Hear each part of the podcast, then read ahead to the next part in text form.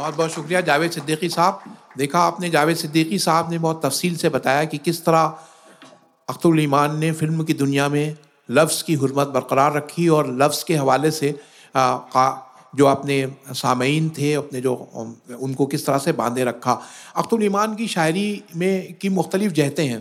एक तो जहत ये कि उनके यहाँ दो तीन मोटिव्स हैं जो बहुत तवातुर के साथ इस्तेमाल हुए हैं। उसमें एक तस्वूर है वक्त का।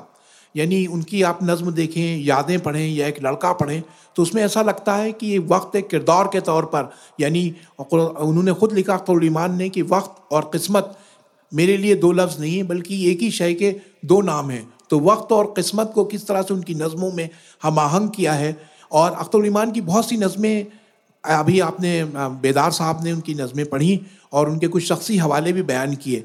ये भी एक नज़म पढ़ने का ज़ाहिर एक तरीक़ा होता है, लेकिन उनके अख्तरीमान की एक नज़म थी ज़िक्र मकफूर का या ज़मिस्ता सद मेहरी का।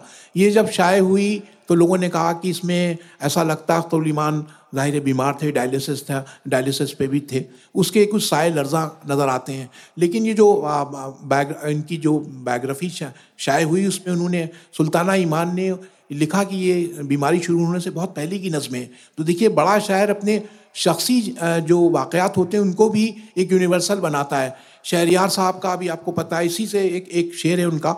दो तीन साल पहले उनका इंतकाल हुआ, उससे पहले वो उनको कैंसर था। तो उनकी एक गज़ल शाये हुई, आसमां आप कुछ भी नहीं तेरे करने के लिए, मैंने सब तैयारियाँ करनी ही मरने के लिए।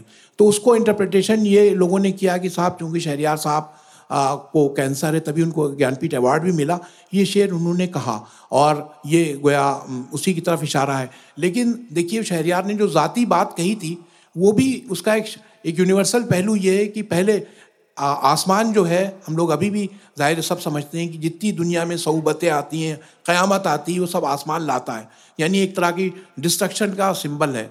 आ, लेकिन उसमें देखिए शायर ने बिल्कुल उलट दिया कि ये जो डिस्ट्रक्शन है, जो तबाह करने का अमल है, आसमां आप कुछ भी नहीं, तेरे करने के लिए मैंने सब तैयारियाँ कर ली मरने के लिए, हमने खुद एटम बम बना लिया है। हमने खुद, यानी आप किसी आसमान की ज़रूरत नहीं कि क़यामत आएगी। तो नज़म को पढ़ने का जो शख्सी हवाला है, अगर आप इनके यहाँ देखें तो उसके भी आपको यूनिवर्सल पहलू नज़र आएँगे।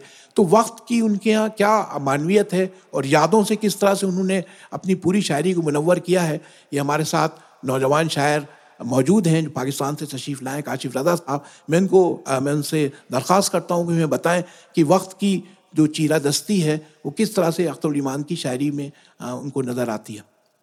अच्छा जो ज़्यादातर तस्करा किया जाता है कि अख्तरमान की शायरी में खुरदराहट है और जो फ़िराक गोरखपुरी साहब के बयान का भी हवाला दिया जाता है तो उस ज़माने में वो रोमांटिक एक्सपीरियंसिस से गुज़र चुके थे अख्तरमान लेकिन मज़े की बात यह है कि उन रोमांटिक एक्सपीरियंसिस पर उनकी जो नज़में हैं कमाल की, वो काफ़ी बाद के ज़माने की हैं मतलब सेवेंटी सेवन की, सेवेंटी नाइन की हैं। तो उन्हें इससे पता चलता है कि वो जो वक्त जो बहुत सारा गुजर जाता था गुजरा तो कहते हैं बार बार हाँ तो याद आफरीनी के बाद जो उन्हें जो चीज़ें याद आती थी तो उसके वक्त उस वक्त वो रोमांटिसाइज उन चीज़ों को कर लेते थे। यानी जब वो फोर्टीज़ में अपनी शायरी शुरू कर रहे थे तो वो एंटी रोमांटिक थे। तो वो किसी अगर ख़ातून से उनकी मुलाकात हुई है तो फौरी तौर पर कोई नज़म नहीं लिख देते थे। बल्कि उसकी याद जब उन्हें आती थी बीस तीस चालीस साल बाद तो फिर वो उसको रोमांटिसाइज करते थे। इसी तरह जैसे ये डासना स्टेशन का मुसाफिर है बेदार बख्त साहब ने उसका ज़िक्र किया। उसके अलावा एक और नज़म है उनकी आखिरी मुलाकात। एक ख़ातून उनसे मुलाकात करने के लिए आती हैं तो उन्हें फिर चार पाँच साल पहले का दौर याद आता है जब उनकी उनसे मुलाकातें हुआ करती थी और फिर वो उनके बारे में क्या फ़ील करते हैं उसके बारे में है। तो इसके अलावा एक उनकी नज़म बिनते लम्हात। एक बहुत खूबसूरत लड़की उनके सामने है। उसके हुसन की वो तारीफ़ भी कर रहे हैं। लेकिन वो उस हाल में जो उसकी, उसको देख रहे हैं, उसके साथ साथ उन्हें फ्यूचर आगे का जो है वो नज़र आ रहा है। और जो फ्यूचर में उनको एक्सपीरियंस होने वाला है, वो उन्हें हाल में हो रहा है। और वो उससे कह रहे हैं कि तुम बहुत खूबसूरत हो, लेकिन हम फिर जब जुदा हो जाएँगे तो फिर मिला नहीं करेंगे। यानी कि वो एक ऐसे शायर के तौर पर नज़र आते हैं, जिनकी जो ज़माने हाल में रहते हुए भी तीनों ज़मानों में बैक वक्त सफ़र कर रहे थे। कर रहे होते हैं मतलब किसी किरदार से मिलते हैं तो उसका माजी उन्हें याद आ रहा होता है, या उसको फ्यूचर में देख रहे होते हैं, जैसे बिनते लम्हात है। तो ऐसा आम शायर नहीं कर सकते, वो किसी सूरत हाल पर नज़म लिख देंगे, मगर वो तीनों ज़मानों में उसे देख रहे होते हैं। उनकी जो तवील तरीन नज़में जो है, उनमें जो कामयाब तरीन है मेरे ख्याल में, वो ये है काले सफ़ेद परों वाला परिंदा। उसमें उन्होंने कई ज़माने और कई किरदार उसमें लेकर आए हैं, कोई पाँच छः किरदार हैं। और उनके हवाले से उन्होंने बताया अच्छा फिर दिल्ली शहर जो है, उसको भी किरदार बनाया उस नज़म में। यानी पहले तो इंसानों का तस्करा है कि फ़लाना है, वो पहले उसकी सूरत हाल ऐसी थी, अब ये चेंज हो गया, सलमा की अम्मी कपड़े सीती है, फ़लाना एक गजनफ़र का किरदार है कि वो ख़ुद पहले आशिक मिजाज था, अपनी महबूबा के घर में लड्डू फेंका करता था, मगर जब बाद में ख़ुद बूढ़ा हुआ तो अपनी बेटी पर कदगन लगाने लगा। तो ये मुख्तलिफ़ ज़माने और मुख्तलिफ़ किरदार जो है ना उनकी जो शिफ्टिंग उनके कैरेक्टर्स हैं वो उन्होंने पेश की और आखिर में वो ये कहा कि अट्ठारह सौ सत्तावन जाता है उन्नीस सौ सैंतालीस आ जाता है।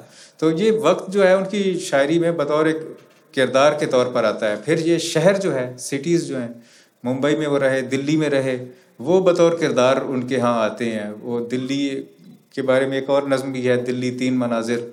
तो शहर शहर की जो जिसे पाकिस्तान में हम लोग रहत कहते हैं, यानी experience of living experience of living in a city वो एक मॉडर्न शायर जो है उसके यहाँ अगर आपने देखना है तो वो अख्तर उलिमान के यहाँ नज़र आएगा। बाकी शहरों में ऐसा नहीं नज़र आएगा। एक एक बड़े शहर, एक जिसको महानगरी कहते हैं एक कास्मोपोलिटन शहर उसमें रहने का जो एक्सपीरियंस होता है वो इनके यहाँ नज़र आएगा। उस एक्सपीरियंस में भी लेकिन वो एक और भी है कि शहर में के अंदर उन्हें वो अपना गाँव जो पुराना है वो भी याद आ रहा आ रहा है। एक उनकी नज़म तरक्की की रफ्तार एक उनकी नज़म तब्दीली कि मैं जा रहा हूँ और कोई मुझे कहे अभी वो सर फिरे और वो फिर साथ मेरे पूरा दिन गुजारे। तो उन्हें शहर के अंदर भी अपना वो जो है पुरानी हाँ। वो सारा याद आ रहा होता है। इसी तरह तरक्की की रफ्तार है। उसमें है कि मैं पुराने ज़माने में चला जाऊँ, जहाँ वो उनका बहुत ही इब्तदाई किस्म का बचपन गुजरा था, जहाँ नेचर से वो बहुत करीब थे, दरख्त थे, परिंदे थे तालाब थे तो वहाँ फिर चला जाऊँ। तो उन्हें वो सारी याद आफरीनी में वो जब चीज़ें आती हैं तो फिर वो उससे नज़म क्रिएट कर पाते हैं। मतलब उस पर फौरी तौर पर ही लिखते तीस साल, पैंतीस साल, चालीस साल बाद याद आफरीनी उनसे नज़म लिखवाती। है की जो शायरी के मुख्तलिफ़ पहलुओं पर बात हुई अब्दुल ईमान के यहाँ जो एक रूमानी तस्वुर है, अभी बेदारबाग साहब ने भी उस सिलसिले में गुफ्तु की। तो देखिए, जो रूमानी एहसास हो एहसास होता है, एक आलमियाती ट्रेजडी का एहसास, उसको भी उन्होंने एक एक तरह का हिस्सियाती या निशातिया एक पहलू दिया। एक उनकी नज्म है, छोटी सी नज्म है, उस अख्ताम यहाँ पे होता है। एक तंग गली है, एक लड़का उसको नज़र आता है, उसको दौड़ के जाके पकड़ते हैं, वो गेंद खेल रहा होता है। गेंद इसके गेंद इनके लगती है वो आके पकड़ते हैं। तो देखिए अख्तुल ईमान का एहसास ये भी है कि उन्होंने प्रॉपर नाउन से शायरी की। मसलन हबीबा रमजानी कसाई डासना से पहले उर्दू में आपको शीरी फरहाद इस तरह के बहुत से किरदार मिलेंगे एक तारीखी किरदार लेकिन प्रॉपर नेम से शायरी बाल ने भी कुछ मस्जिद कुर्तुबा इस तरह की लिखी तो प्रॉपर नेम की भी शायरी है। तो वो हबीबा एक उनकी एक, एक ज़िक्र है एक महबूबा का तो उनका एक, उसका एक लड़के खेल रहे होते हैं तो एक गेंद आके लगती है तो इस लड़के को पकड़ते हैं तो भोली सूरत देख के उनको कुछ याद आता है तो पूछते हैं, किसका है? तो रमजानी कसाई बोलता है कहता है, ये हबीबा का है। तो वो उसको देख के बहुत, उसको देख के हंसने लगते हैं, वो लड़का भी हंसने लगता है। तो ये एक तरह का एक एक आलमियाती एहसास को भी एक नया एक तरह का निशातिया पहलू उन्होंने अता किया। तो बेदारबाग साहब से मैं दरियाफ्त करूँगा कि उनको जो अख्तुल ईमान को पढ़ते हुए आ, ये जो रूमानी उनके तजुर्बे हैं या यादों की जो बात आफरीनी का ज़िक्र है उसको किस तरह से आ, वो देखते हैं?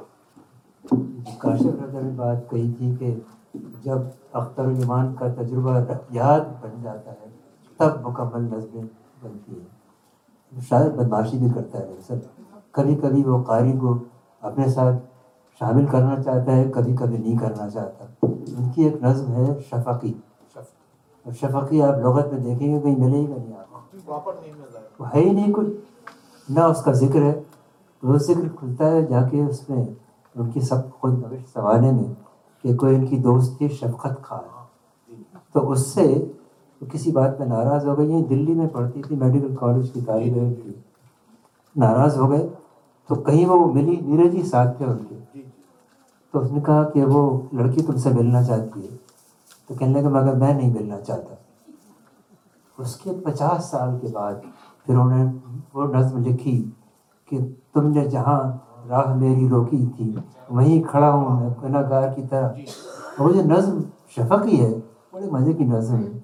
यादों का चश्मा सा फूटा माजी के अंधे गारों से, सरगोशी के घुंघरू खन के, यादों के याद के बोझल पर्दे उठे कानों से जानी अनजानी लोच भरी आवाज़ें आई जैसे कोई दूर पहाड़ी की चोटी पर बैठा फूलों से कहता हो जैसे कत, झरना कतरा कतरा रिस रिस कर बहता रहता हो। मुद्दत बीती इन बातों को मुस्तर आज तलक रहता है दश्ते हवेदा का दीवाना। तुंद बगुलों से कहता है आग है मेरी पाँव के नीचे दुख से चूर मेरी नस नस है। एक दफ़ा देखा है उसको एक दफ़ा की और हवा से बहुत बहुत शुक्रिया। शायरी के बारे में कहा कि मेरी शायरी टूटे फूटे आदमी की शायरी है। तो अख्तर ईमान की शायरी में जो गहरी इंसानी दर्दबंदी का इजहार होता है और एक वसी तर तजुबात का जिस तरह से इजहार करते हैं और याद को किस तरह से तजुबा बना देते हैं इसकी पूरी उनकी शायरी और उनके मकालमों के हवाले से की शायरी के हवाले से आप लोगों ने गुफ्तु सुनी। अब तो आज हम जिस दौर में ज़िंदा हैं, उसको हम कहते हैं तमाशे का अहद है। और तमाशा देखने वाले बहुत हैं, अख्तुल ईमान की शायरी, जो तमाशा देखने वाले हैं, उन पर मातम करने की शायरी है। बहुत बहुत शुक्रिया।